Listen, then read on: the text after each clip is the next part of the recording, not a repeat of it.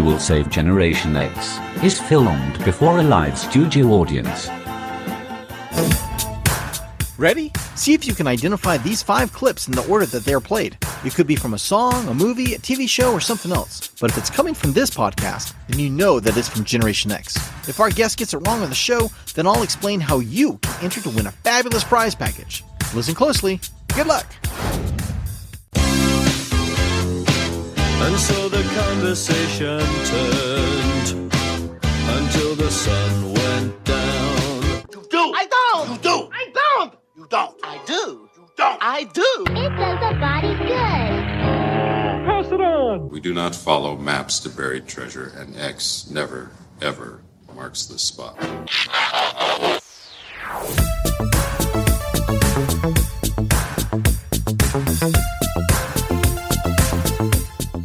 Hello, and welcome to Who Will Save Generation X, the trivia game show that is dedicated to remembering, celebrating, and preserving all the wonderful qualities of Generation X through games, trivia, and friends.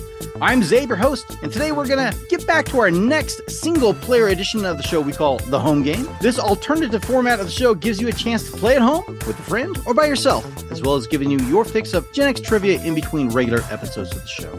I am thrilled to say that this episode we once again have a live studio audience joining us for the game. The audience is made up of our Patreon supporters and friends of the show. It's an exclusive group that we welcome to join us during the recording of the show, and it is one way that we show our gratitude to those who support the podcast through our Patreon account. We have recently upgraded our benefits that we give out to our Patreon supporters, which include shirts, stickers, mystery box gifts, and access to being a member of our live studio audience or even a guest on the show. If you'd like to see all the things we offer to show our gratitude for our supporters, head over to patreon.com and search for us, or just check out the show notes and click our Patreon link on the show notes. We count our blessings for those generous folks out there who support our Patreon account and afford us to not go broke trying to save the fun things of Generation X from going extinct. Didn't ask for a dime. Two dollars. Cash. Thank you. Now, here's how we play the home game. Each episode, we invite a special guest and let them set the benchmark score for you to try and beat. Each round has a different game for you to try out. And at the end, you can compare your score with that of our special guest benchmark and earn your rank on the quiz. Our special guest this episode is a friend of the podcast and has the distinction of once winning an Oreo stacking contest when he was 12 years old. Please welcome to the show for the very first time, David Bobbo Bobke. Hi, Bobbo. Thanks for coming in on the show. Hi. Hi, Zabe. Hi. Thanks for having me. For anybody who's listening, I'm holding up the very shirt that I won when I did the Oreo contest. Says, what does it say on Complete it? With, uh, it doesn't say anything. You have to read it. But uh, it says stack them up and win, so to speak. Well, being in audio format, I don't think anyone can read it, but thanks for reading it aloud for us, Bobbo. I appreciate that. Oh, no problem. So, Bobbo, say hello to the listeners. Tell them a little bit about yourself. Please include what generation you're from and how you feel about setting the benchmark score for the episode. Certainly, I am David Bobke, also known as Bobbo, and I am the harbinger of podcasting chaos. You can probably tell that already. Milwaukee born and bred. I am a millennial, and I'm well into that it was better in the old days mode. And fun fact, I still have working VCRs hooked up in two rooms. And uh, you should be happy that I'm setting the bar for you today because, like a good game of limbo, that bar is probably going to be pretty low. So, listeners, see if you can outscore this Oreo stacking savant or see if you need to go back and refresh your memory of the cool stuff of your youth. The power. Struggle. In the opening of this episode, you heard five quick clips from Generation X. The game is called the Power Struggle, and in this game, you need to name those five clips in the order that they were played. If you get all five correct and in the correct order, then you will be bumped up an entire letter grade and rank at the end of the quiz. Think of it sort of as an extra credit question to help you out with your score. There's no penalty for you if you get it wrong, but if our special guest gets it wrong here on the show, then we are going to open it up to all of you listening to contact the show and see if you can get it correct. All correct entries to contact the podcast via our newsletter will be put into a drawing to win a prize package from the show. So stick around to find out if Bobbo can get the power struggle question correct or not, and then I'll explain how you can send in your entry to try and win it. Good luck. Uh, Bobbo, how are you feeling about that after your first listen? Oh, I'm I'm feeling feelings. Keeping it close to the vest. I got you. Let's go with that. Yeah. Yeah. you know, Bobbo, as Gen Xers, well, you're not a Gen Xer. Let me explain to you then. Us Gen Xers, we have experienced moments in our lives where we just don't want to deal with other people's craps. I identify with that. We had, okay, well, then you know what I'm talking about. In these moments, we sometimes throw up our hands, roll our eyes, and say, whatever. To honor this time loved tradition of Generation X, if at some point during this episode that you feel, you know, apathetic about answering a question, you can use your whatever lifeline and appeal to the live studio audience we have here tonight and ask them to give you a clue that could help you answer the question. So, audience, be ready to give Bobbo a clue should he ask for it. And we'll see if our audience is truly clueless or not. Whatever. Bobbo, you only get one whatever lifeline, so make sure you use it wisely. There are a total of 25 points available in this episode, so everyone please keep track of your score, especially you, live studio audience, and we'll see how well you did versus our special guest benchmark at the end of the episode. Enough talk. So that's enough talking about it. Let's do it. It's time to see if you can save Generation X from fading into oblivion. Round one. Round one is a brand new game we are debuting here tonight. And the game is called The Audience is Listening. In this game, I will play some mu- I'll play a piece of music, and you need to tell me what specific movie it was featured in. After I play the track, you can choose to ask judges. Thank we good? Thank you. Can we get on the podcast? Can we please? Thank you very much. Let me let me just back up here. In this game, I will play a piece of music and you will need to tell me what specific movie it is featured in. After I play the track, you can choose to ask for a clue to help you. But for each clue you ask for, the question will be worth fewer points.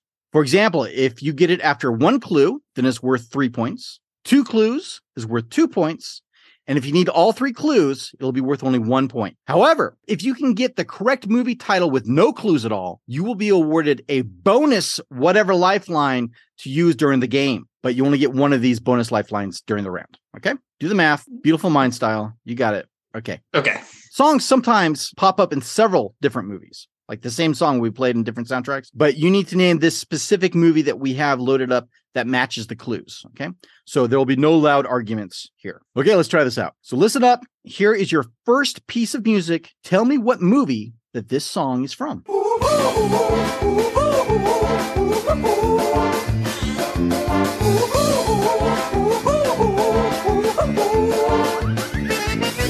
Please allow me to introduce myself.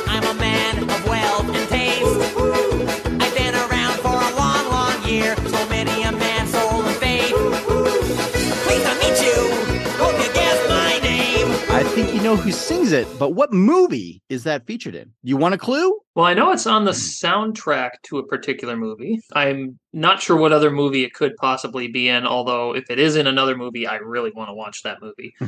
So Same. I'm gonna go with I'm gonna go with the 1989 Weird Al Yankovic classic UHF. Okay, Bobbo, you are locked in for UHF, but let's reveal the clues for the listeners so they can lock in their answer, and then we'll see if you're correct or not. For three points, the first clue is this movie was rated PG 13, was released in 1989, and IMDb calls this a sci fi comedy movie. For two points, clue two is supporting casts include Fran Drescher, David Bowie, and Billy Barty. And finally, the one point clue is starring roles in this film include Victoria Jackson, Michael Richards, and of course, Weird Al Yankovic. Judges, is UHF correct? That is correct. Well done. You got no clues on that one, so you score a, bonus whatever lifeline. So you got two in the bank, Bobbo. Well done. Sweet. Nice to have something in the bank for once. Here's the fun fact. The movie was a passion project for Weird Al, and it had to be made on a shoestring budget. And so they had to cut as many corners as possible to make the movie come to life. The majority of the film was shot in Tulsa, Oklahoma, in an abandoned shopping mall serving as the soundstage. Most of the extras were hired for either from Tulsa or nearby Dallas, and some were paid only with KFC and Pizza Hut gift certificates. It's finger looking good. Kentucky Fried Chicken, we do chicken right. Yeah, it's a three pointer. Well done, Bobbo. Start the game off with a nice three pointer. Well done. Yes. But let's see if you know what the second song is. Here we go. What movie is this song featured in? Six and three is nine. Nine and nine is eighteen. Look there, brother, baby, and I'll see what I see. Now, hey, baby, don't you wanna go? I can tell by your hand gestures you know exactly what this is from. Oh, that's that's got to be the Blues Brothers. Okay, you're locked in with The Blues Brothers. Once again, for everyone else listening, here are the clues. For three points, the movie came out in 1980 and is listed as an action comedy adventure. For two points, Supporting cast include James Brown, Steven Spielberg, Frank Oz, Carrie Fisher, Shaka Khan, Chaka Khan. and Twiggy. And finally, for one point, clue three. Starring roles are John Belushi and Dan Aykroyd. If you didn't get it with that last clue, then you've clearly never seen the movie. Judges, is Blues Brothers correct?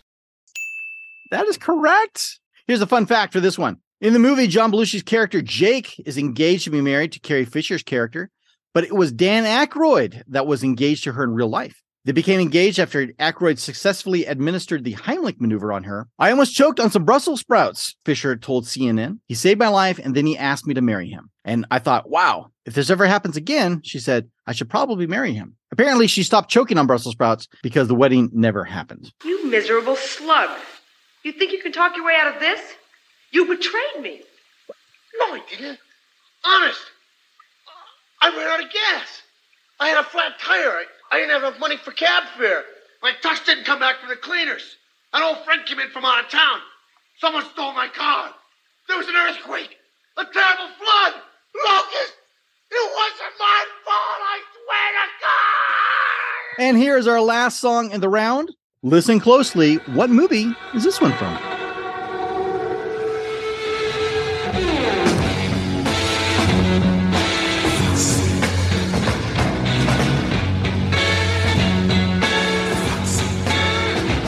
Very classic song could be in several movies. You got to get the one that matches the one we have the clues for.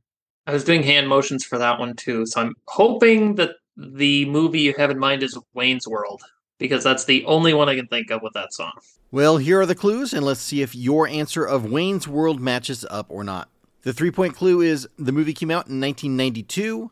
For two points, clue two is supporting cast members include Rob Lowe, Alice Cooper, Chris Farley, and Meatloaf. And the one point clue is starring roles Dana Carvey and Mike Myers. Judges?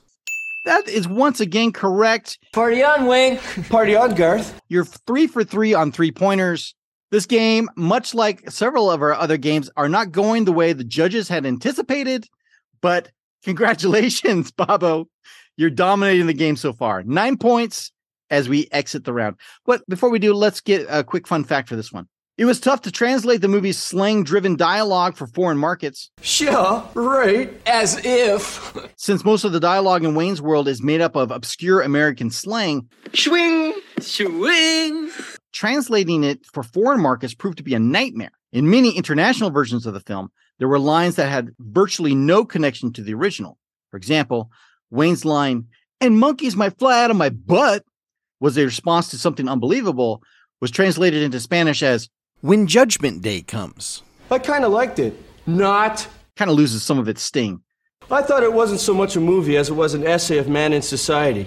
Although the topic of free will versus determinism is fascinating, I would hardly call it entertainment. Garth? Sucked. Before we start round two, let's take another listen to the power struggle. Here we go, Bobbo. And so the conversation turned until the sun went down. I do. It does the body good. Pass it on. We do not follow maps to buried treasure, and X never, ever marks the spot. Round two. Round two this episode is our trivia round. Each complete correct answer is worth two points. If you think you could convince the judges to, into giving you a partial credit for your answer, you can award yourself one pity point for your partial correct response. We will mock you endlessly, but you'll still get a point. We'll use the honor system here. Good luck. Your first question is entitled Two Corpses. Everything's fine. It is a movie question. When Clue was released in theaters in 1985, it initially received mixed reviews. The three ending gimmick that was intended to give audiences a reason to go see it multiple times in theaters failed to produce the results that they wanted, and the movie ultimately did poorly at the box office. But these things don't matter in the face of cult followings, which this dark comedy absolutely has. Its all star cast, headed by the phenomenal Tim Curry, produced one of the great cult classics of Generation X. Showings of the movie now usually show all three endings sequentially at the end. In each of these endings, Tim Curry's character is someone different. In the first ending, he is who he says he is, the butler Wadsworth. In the second ending, he's an undercover FBI agent who was sent to investigate one of the guests. But who was he in the third ending? This is a multiple choice. Is it A, Mr. Body, the mysterious host who is blackmailing all of the guests? Is it B, Mr. Green's secret lover who is tired of being kept a secret? C, Mrs. White's ex husband back from the dead to seek revenge? Or is he D, a sweet transvestite from transsexual Transylvania? Well, I was gonna say option B. I think was when they did the Clue Rocky Horror crossover, but Mhm. um, I, it's been a while since I've seen that one. I believe the third ending, he revealed himself to be Mr. Body, and Mr. Body was supposed to be his butler. All of that is correct. Well done, Bobbo. A is the correct answer, Mr. Body. Here's the fun fact. Did you know that Carrie Fisher was originally supposed to play Miss Scarlet? Everything was set, but when Fisher underwent rehab treatment, and so she was replaced with Lesley Ann Warren. And while Warren absolutely delivered as the shameless madam in the underground Washington, D.C. brothel, man, it would have been sweet to see Princess Leia in that role. One of my favorite casts, I think, in a movie is just everybody's so phenomenally awesome. Right. First time I've seen Michael McKean as, as a playing a role outside of Lenny from Lenny and Squiggy. That's the first time I could ever remember that. And I remember seeing him, I'm like, that's Lenny. Like, what is he doing? He's like a normal guy. He's not, you know, challenged. Got to be a little, little bit jarring when you make that kind of a leap from Right. bad character to yeah, yeah. Yeah. It threw me for sure, but I love that movie. I saw it a million times. All right, who done it? You. That one lady right there. They all did it. But if you want to know who killed Mr. Body, I did. In the hall. With the revolver. Okay, Chief, take him away. I'm gonna go home and sleep with my wife. The next question is called Take Off You Hoser, which is a movie question. When Dave Thomas and Rick Moranis came up with the characters Bob and Doug McKenzie for SCTV, it was almost in malicious compliance over the network's rule that there must be at least two minutes of identifiably Canadian content on the sketch show. Intending their Great White North sketch to be a throwaway filler, Bob and Doug became two of the most popular and identifiable characters on the show, and they spun the sketch off into the cult comedy movie Strange Brew.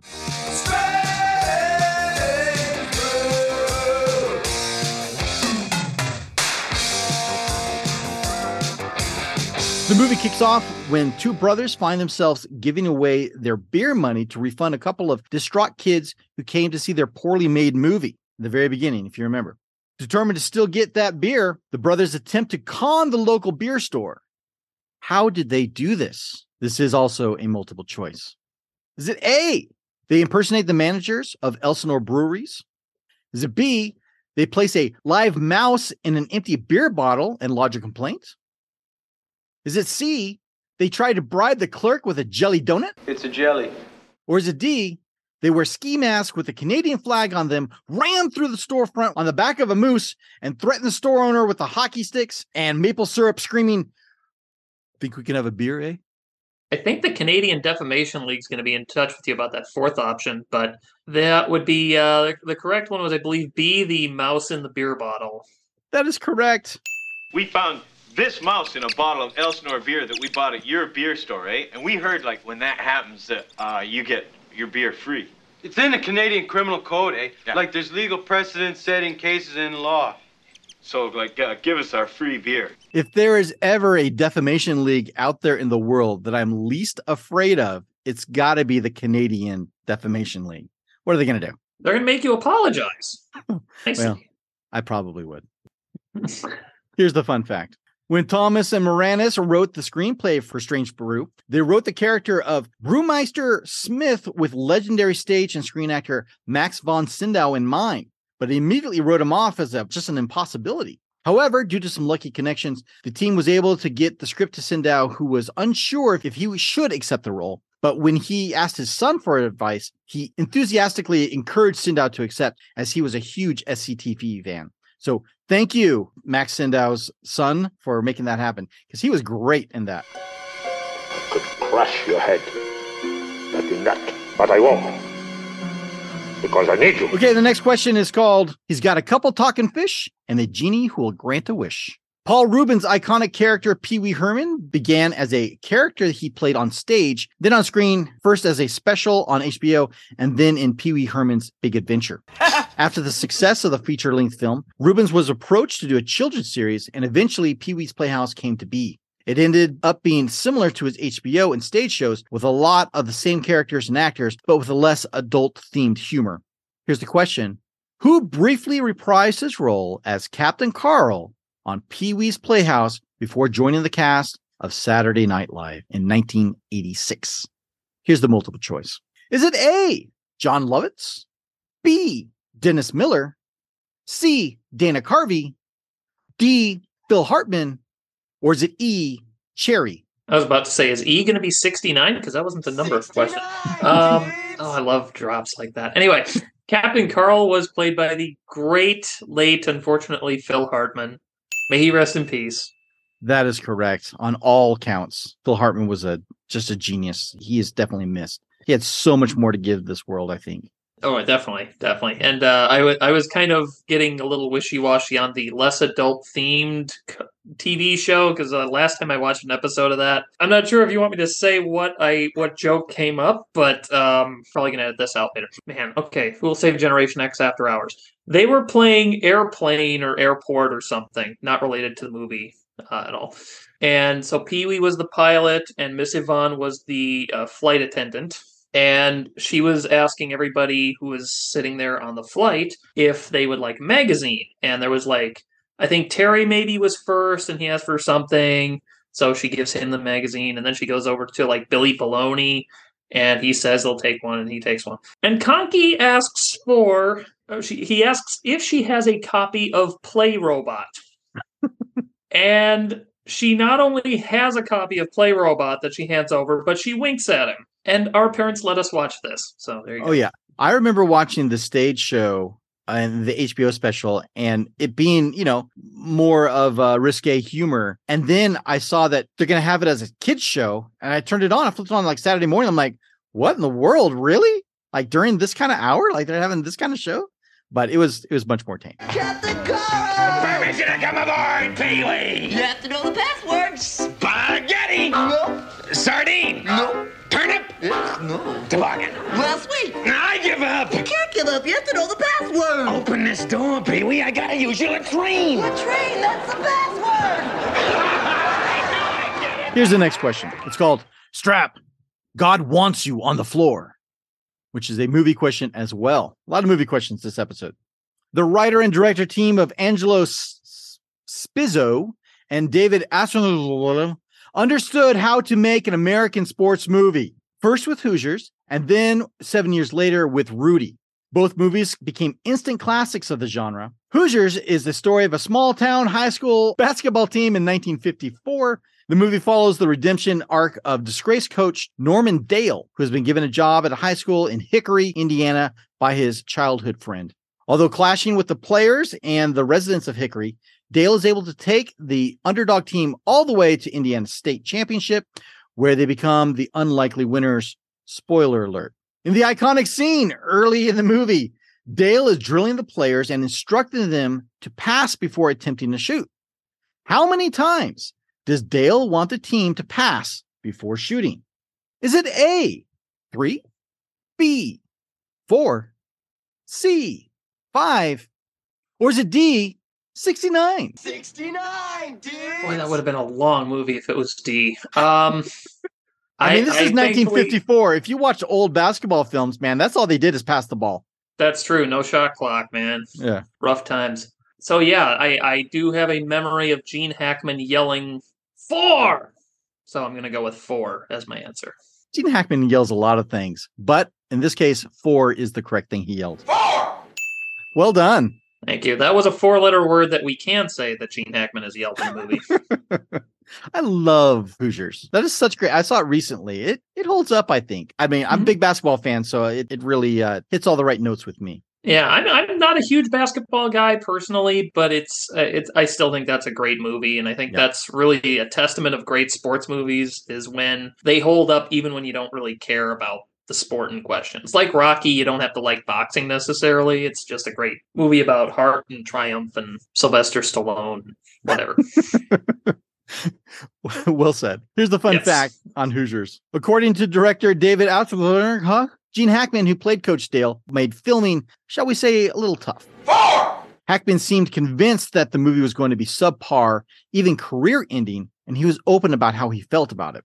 He even tried to get the director fired at one point. He insisted on seeing a rough cut of the final movie before agreeing to do his work in post, After seeing the rough cut, however, Hackman simply asked Asbruha, How did you do that? And he just fell in love with the movie after that. It's all in the editing, folks. Yeah, we know that very well from this show, don't we? yeah, absolutely. Okay, here is the last question in the round. It's called You Remind Me of the Babe. It is, surprise, surprise, another movie question. The story of Labyrinth follows Sarah, a smoking hot teenage girl who often looks to her childhood world. Sorry, I shouldn't say that. The story of Labyrinth follows Sarah, a teenage girl who often looks to her childhood worlds of fantasy to escape her frustrations of her day to day life. Angry words lead to the capture of her infant half brother, Toby, by Jareth, the king of the goblins, who gives her 13 hours to save him. As she makes her way through the mysterious labyrinth that surrounds Jareth's castle, Sarah makes friends with strange creatures that live there and learns that the fantasy she used to escape life's responsibilities can actually be her strength in facing them. Also, remember Davy Bowie's pants in that movie, right? Right? No? Me? Guys? Of course, they pretended not to notice our bulges. Oh no, I'm, I'm with This you. thing yeah. on? Okay. That got move- its own credit at the end of the movie. Let, us move on. When Jareth intercepts Hoggle, Sarah's first friend in the labyrinth, he threatens and belittles him and then instructs him to betray Sarah by giving her an enchanted piece of fruit. What kind of fruit did Jareth tell Hoggle to give to Sarah? This is also a multiple choice. Is it A, an apple? B, a pear? C, a peach? Or is it D, a pineapple? You gonna get your first wrong answer, Bobbo? I'm contemplating. I think it was an apple. I'm trying to think if there's any reason that I should be thinking it wasn't an apple. I'm going to go with apple. Apple is incorrect. Bobbo, you had a great streak going, but that one Oh. is incorrect. I did. Oh, you really should have used your whatever lifeline. Don't forget you have that to use. Well, we got uh, another round yet to play, so make sure you use the whatever lifeline, or else the show falls apart. Oh, yes. C, peach is the correct answer. A peach. Peach is the correct answer for that one. That would have been my fifth guess. Yes. Oh, this is a family show, and I got a 12 year old watching right now. I can't say the joke I want to say right now. Hoggle! You coward! Uh, the creative team behind this movie is kind of mind boggling if you think about it. Creator and director was Jim Henson, worked with his good friend George Lucas, who served as executive producer. Terry Jones of Monty Python wrote the screenplay, and David Bowie starred in the movie and wrote a lot of the music himself, along with Trevor Jones. Also, Gates McFadden of Star Trek The Next Generation did the choreography, credited as Cheryl McFadden. Yes, an enchanted peach was the correct answer for this question, but it might also be the answer to what was causing that bulge in the Goblin King's pants in, in the movie. It could have been worse. Could have stored his enchanted banana down there. There was a joke you couldn't say in front of your 12 year old, but that one passed. That one made it. Okay. Judges? Mm. Damn it. I mean, it's a banana, right? Nothing wrong with a banana. He stores them elsewhere, right? There's nothing. I'm not saying he puts bananas down his pants. I'm saying he doesn't put bananas down his pants. He stores them in a separate enchanted banana enclosure. That's what I'm trying to say. Okay, That made it quickly. so much better. Yes, thank you. Woo! Dodge that one. Okay, we're going to take another listen to the Power Struggle clip before we start round three. But before we do that, let's hear a quick word from our sponsor. You can't do that on television. We'll return after these messages. If you're enjoying the show so far, please consider giving us a positive review on Apple Podcasts, Spotify, or wherever you get your podcasts from, and subscribing for future episodes. The only way a show like this gets anywhere in the podcasting world is by positive reviews and word of mouth amongst friends. So, if you're inclined, please help spread the word about the podcast and share it with that special Gen Xer in your life. We'd love to have you as a friend of the show. Thanks so much. Now back to You Can't Do That on Television. The power struggle. And so the conversation turned until the sun went down. You do. I don't. You do. I don't. You don't. I do. You don't. I do. It does the body good. Pass it on. We do not follow maps to buried treasure, and X never, ever marks the spot. Round three. Round three today is a game called Taglines Blowing Through My Mind. Tag.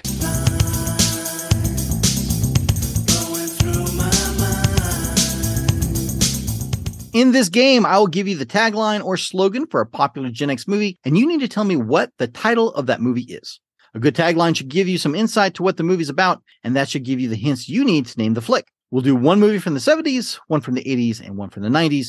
Each correct answer is worth two points. Before we go that, let's get a scoring update from Robin. Robin, what do you got for us? We've got a total for Bobbo, 17 points and two lifelines, whatever lifelines. Okay, that's an impressive score, Bobbo. The bar is set very high so far. But let's see how you do in this last game. Movie one, the first tagline is for a movie from 1987. This biography comedy drama was rated R and had a supporting cast that included Bruno Kirby, Forest Whitaker, and Tom T. Tran. The tagline is Time to Rocket from the Delta to the DMZ. Uh, can you repeat the supporting cast, please? No, I don't think I will. No, I'm just kidding. I'm just kidding. I'm just joking. of course I will. Of course. Bruno Kirby, Forest Whitaker, and Tom T. Tran. Good morning, Vietnam. Good Morning Vietnam is absolutely correct. Well done, Bobbo. You pulled that out. Yeah, I was thinking Bruno Kirby from This Is Spinal Tap, and that just totally led me down the wrong path there. Yeah. Good Morning Vietnam, starring Robin Williams, of course, is the right answer. Well done. Here's the fun fact the film was mostly shot in Bangkok, Thailand, Bangkok, Oriental City. And it had a lot of extras that were used in multiple shots. As a courtesy to them, Robin Williams put on a special stand up show to thank them for their time. There was no cameras, no tickets sold, just Robin being a good dude to a bunch of people in Bangkok. the next tagline is from a movie from 1977. This comedy romance film was rated PG and had a supporting cast that included Shelley Duvall, Carol Kane, Paul Simon, and Christopher Walken. The tagline is A Nervous Romance. What movie had the tagline of A Nervous Romance? 77. I think that's got to be Annie Hall. Okay, so Bobbo, I don't want to be a cheater here, but I just want to remind you that you have whatever lifelines. I absolutely don't want to cheat, but I wanted just to remind you we're you're friend of the show, so we're friends. Friend to Sure. friend, you could change your answer right now and do whatever lifeline if you wanted to. No pressure, or you can stick with Annie Hall. Which would you like to do?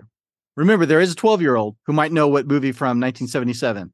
Just to remind you. Right. He, he's motioning like he definitely knows it. So, uh, but let's, uh, hmm, I'm gonna It's up go. to you. No pressure. Don't let me Yeah, influence you no, at all. no pressure, none whatsoever. You're not, you're not the one who's Not even hosting the show. Where I think when Trish was on, and they did the four people with Williams for last names, and then you threw the fifth one that wasn't a Williams, and just oh, that's something I would have done. Um, I'm, I'm, pr- I'm, I'm gonna stick with Annie Hall. Sticking with Annie Hall. Well, I'm afraid that's absolutely correct, and you didn't fall for my trap. Damn it! Well done, Bobbo. I tell you, I've written trivia before, and I know how your mind thinks, Abe. Um, I'll I- tell you what, he got me. He got me again. I was like, no, don't do it. Zabe is a harbinger of podcasting chaos too.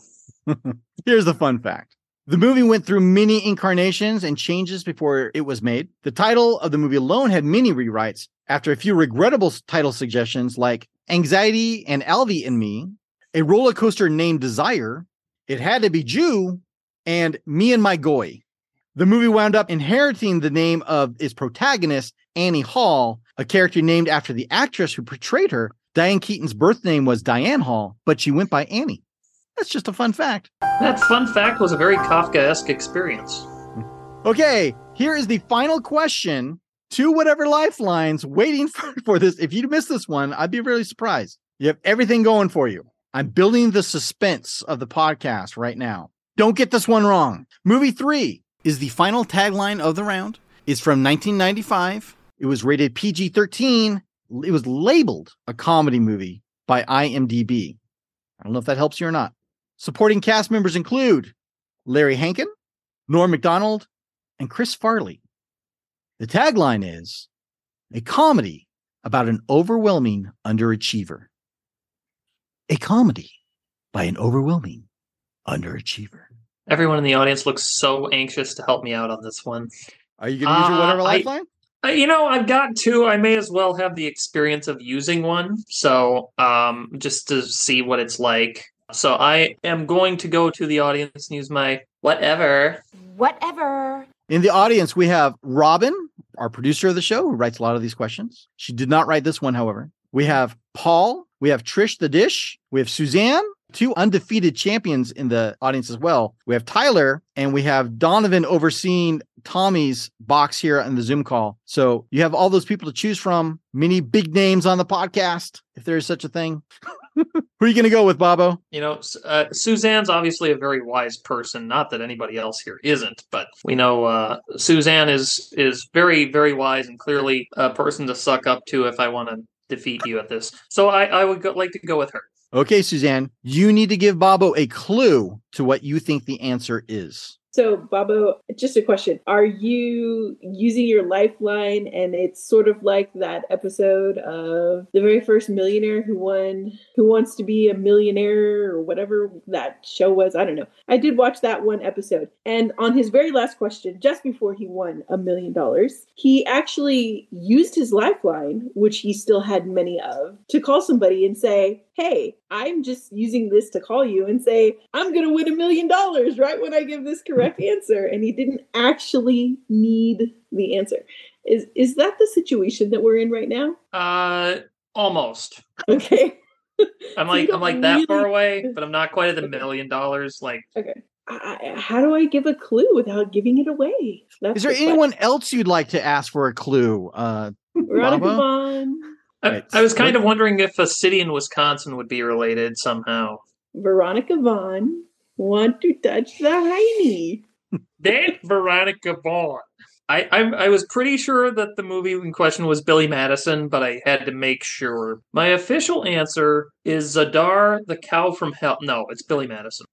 Billy Madison absolutely is correct. Well done, Bobbo. You dominated this game. Listeners, the bar is set so high, you have to get a perfect score in order to beat Bobbo. Here's a here's the fun fact. In the film, Billy plays a game of dodgeball with the kids in his class, a horribly mismatched game given that Billy's a full-grown man. He takes great pleasure in hitting the kids with the ball, and reportedly, he wasn't faking it. The actor actually threw the ball as hard as he could, and cries of ouch that you hear in the scene are actual reactions from the child actors, many of whom went home crying after the scene was filmed, causing the director to have to cut away from their faces so it wouldn't show the finished product. Sandler seems like a nice guy, though, and I'm sure he made it up to those kids. But for a while, I guess O'Doyle wasn't the only bully on the playground. You're out! Doyle rules! O'Doyle rules. We'll take one last listen to the power struggle question and then get your answer, Bobbo. Here's your last listen. Listen closely. And so the conversation turned until the sun went down. You do. I don't. You do. I don't. You don't. I do. You don't. I do. It does a body good. Pass it on. We do not follow maps to buried treasure, and X never, ever marks the spot. Okay, Bobbo, what is your final answer for the power struggle question in this episode?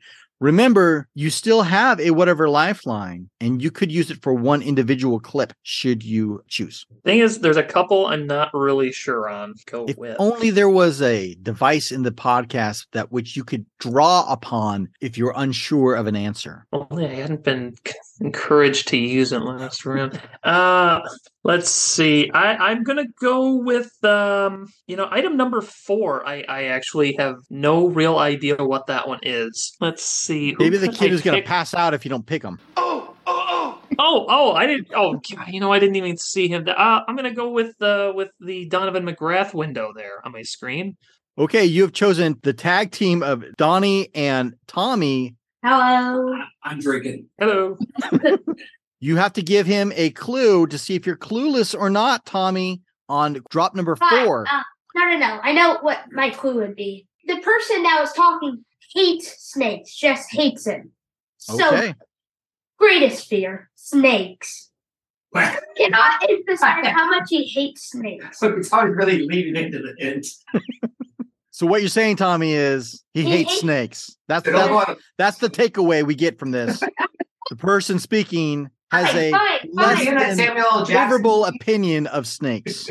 Okay, Tommy, thank you for that whatever lifeline clue. Bobbo, one through five, let's fire them off. What do you got? Well, unfortunately, I'm also not sure where I remember number one from because that sounds familiar, and I cannot, for the life of me, think from where. So I I'm going to say for number one, I don't know, but not the kind of I don't know that I am not certain of what the answer is. My guess is I don't know, which is a Nirvana cover band based in Tacoma, Washington. I wanted to slime you so bad. Yeah, but no, a You got out of definite it. real thing. Definite real thing. I didn't make up for this show. Okay. Um, a hidden shout out there if I've ever heard one, but go ahead. Number two, somebody form a band quick. Number two is uh, from Who Framed Roger Rabbit. Number three, I'm pretty sure is from a milk ad.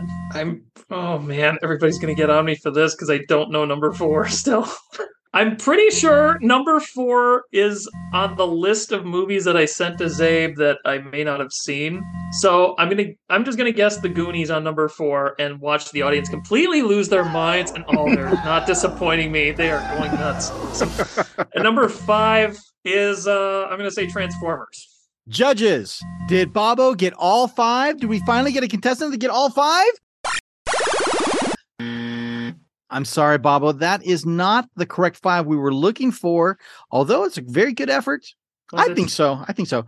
So, what you're saying is you got a near perfect score in the regular games, but when you get to the last one, everyone in the audience knew the answer to number four, but you. Is that what just happened? Pretty oh, much. Pretty Okay. much, yeah. All right. I'm pretty sure everybody else on the planet knew that one, and I'm just oblivious to it.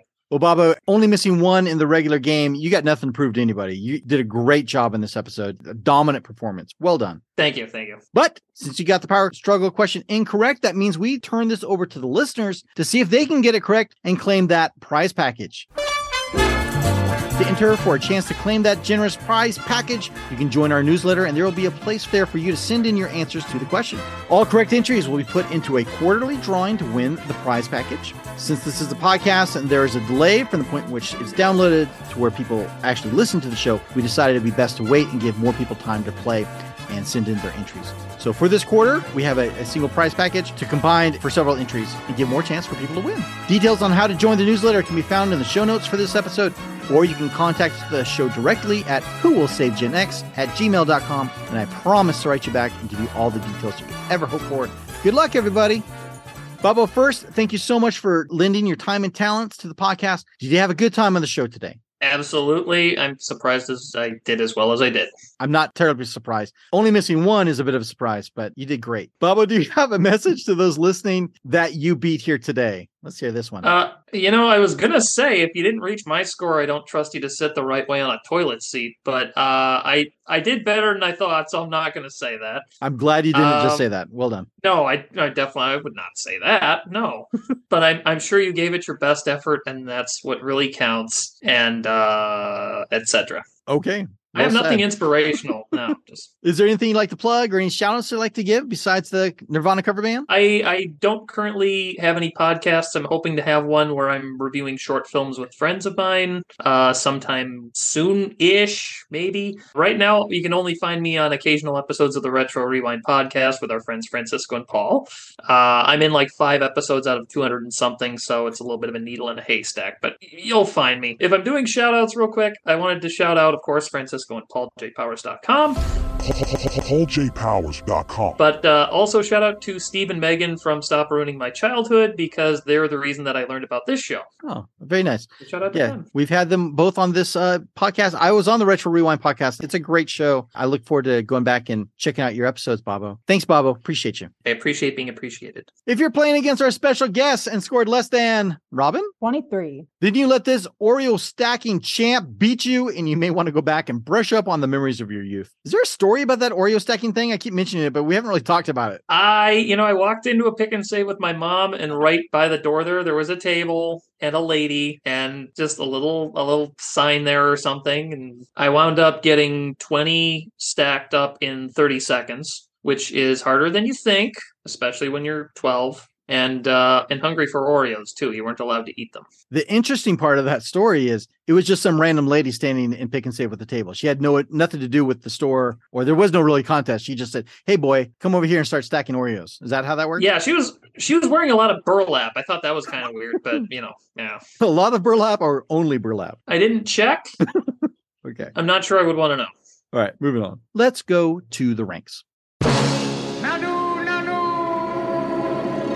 This episode, we are using the Robin Williams career anthology scoring system for grading the quiz. It's been said that they will never make a movie about the life of Robin Williams because they could never find an actor who could play him. Robin Williams was an entertainer that took on many different styles and mediums in show business, so we took a selection of the many ways he made us laugh, cry, and enjoy his great talent. Let's go to the ranks. A score of 23 to 25 points is the grade of an A and earns you the rank of Dead Poet Society. Often referred to as Robin Williams' best movie of the 80s, if not his career, Williams' work as English teacher John Keating in Dead Poet Society was a performance that combines the actor's fast, on his feet, imaginative delivery with a solidly grounded emotional performance as a teacher who cares more about his students than the school politics. As far as inspirational movies go, Dead Poet Society is pretty much the gold standard in Williams' career. Medicine, law, business, engineering, these are noble pursuits and necessary to sustain life. But poetry, beauty, romance, love, these are what we stay alive for. And for this, oh Captain, my Captain, you get an A. Congrats! You're doing your part to save Generation X. Well done. That's your rank, Bobbo. Yay! That's a great movie too. It's a great movie. It's one of my favorites of days.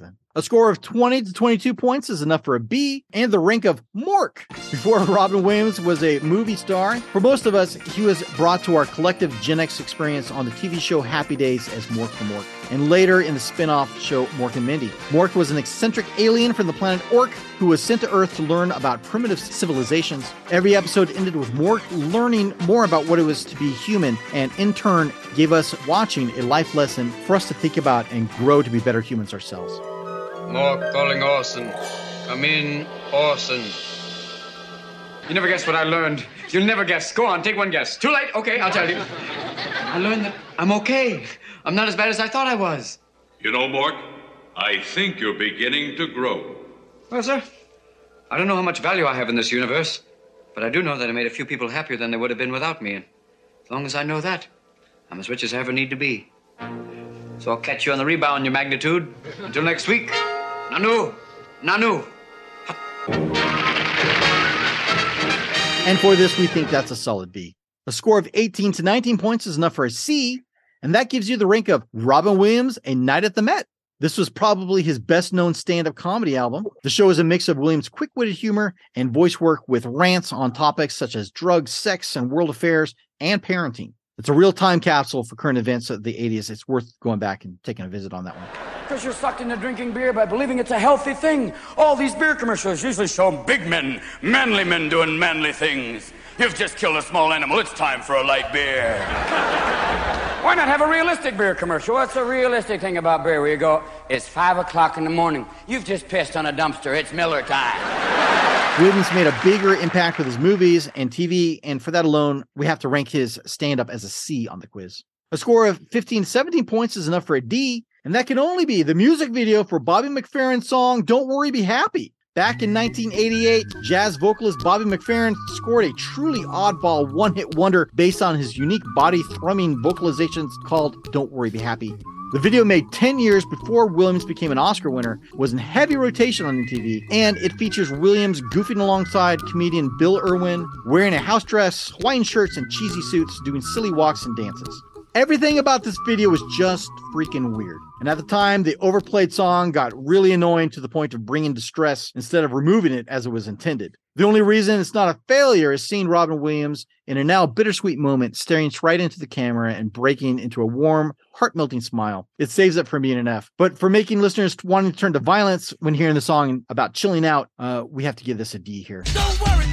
Was a number one jam. Damn if I said you slap me right here. Finally, if you scored 14 points or less, well, that's a failing grade, I'm afraid. And here's your rank. So, in 1975, there was a movie called If You Don't Stop It, You'll Go Blind. Gene Siskel gave this film zero stars out of four and called it a sleazy, unfunny sex comedy, admitting that he walked out after 30 minutes. If you're like most people in the world, you've never heard of this movie, but turns out they made a sequel to If You Don't Stop, You'll Go Blind. It's called Can I Do It Till I Need Glasses? Know what I mean? Know what I mean? Nudge, nudge, know what I mean? Say no more. It turns out that this was Robin Williams' first time ever in a movie Kind of. By its title, you might think it's a uh, party at Kitty and Studs situation, but no, it was a raunchy, fast paced collection of comedy sketches slung together as a movie. What did the makers of this movie do with Robin Williams for their fast paced comedy in 1977? Well, they paid him 150 bucks and then cut him out of the movie entirely. The movie failed to turn a profit on its initial release, but after Williams became a star on a hit TV show, Mork and Mindy, producers sorted through the deleted footage and found the Robin Williams scenes and then edited them back into the movie and re released the film with Williams being given top billing to capitalize on his new success. Williams took legal action against the film distributor for false and misleading advertising, and they agreed to modify the ad so they would no longer imply that Williams was the star of the film. So, for leaving Robin Williams on the cutting room floor of your comedy film is an epic failure, and so is this grade of an F for not getting more than 14 points on this quiz. Please try again next episode of the home game see if you can't get a passing grade. Once again, I'd like to give a shout out to our special guest, Bobbo. As well as our live studio audience for being on this episode. After the show, we're going to play some additional trivia games with the audience, and that will be available to our listeners as bonus content for our Patreon supporters only. Speaking of Patreon, I have a shout out to give. Special shout out to our new patron supporter, Darren. He joined us at the Family Feud tier. Thank you so much for your generous support for the show and for doing your part to save Generation X. Darren, this sound clip is in your honor, and we hope it's one that you especially like. Especially like. It was not jokes. It was not jokes. You're a dead man, Valentine! We hope you've enjoyed playing along this episode of the home game, and we'll post your score on our Facebook group page. If you're interested in supporting the show, we have a Patreon account set up for those who'd like to take advantage of the special offers we give out for becoming a Patreon subscriber. However, if you just want to send some appreciation for what we're trying to do here, we also offer our Venmo account. You can send that to Who Will Save Gen X. Detailed information is available in the show notes for both of these ways to send some love to the show. If you have any questions, comments, or shoutouts, or would like to become a guest on the show, you can email me at whowillsavegenx at gmail.com. We'd love to hear your feedback and invite you to become a friend of the show. Well, that's it for this edition of the home game. Thanks so much for all of you for listening wherever you are. We'll be back with our regular version of the podcast in the next episode, where we will once again ask the question Who will save Generation X? Later.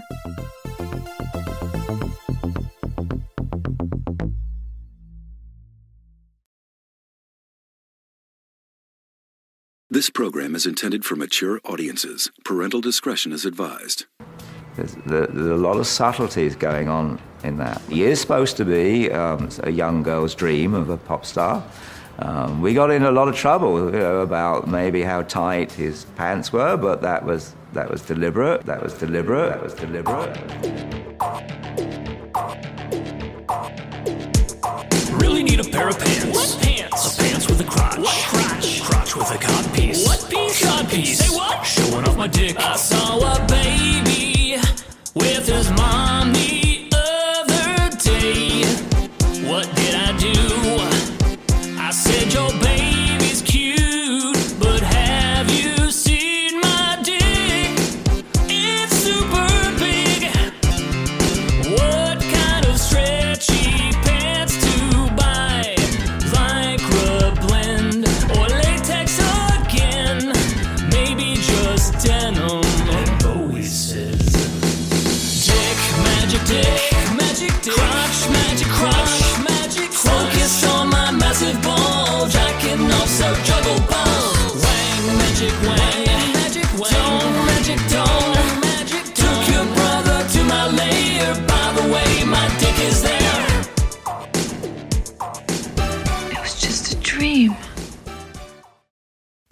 is the story of the one.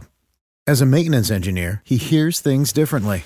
To the untrained ear, everything on his shop floor might sound fine, but he can hear gears grinding or a belt slipping.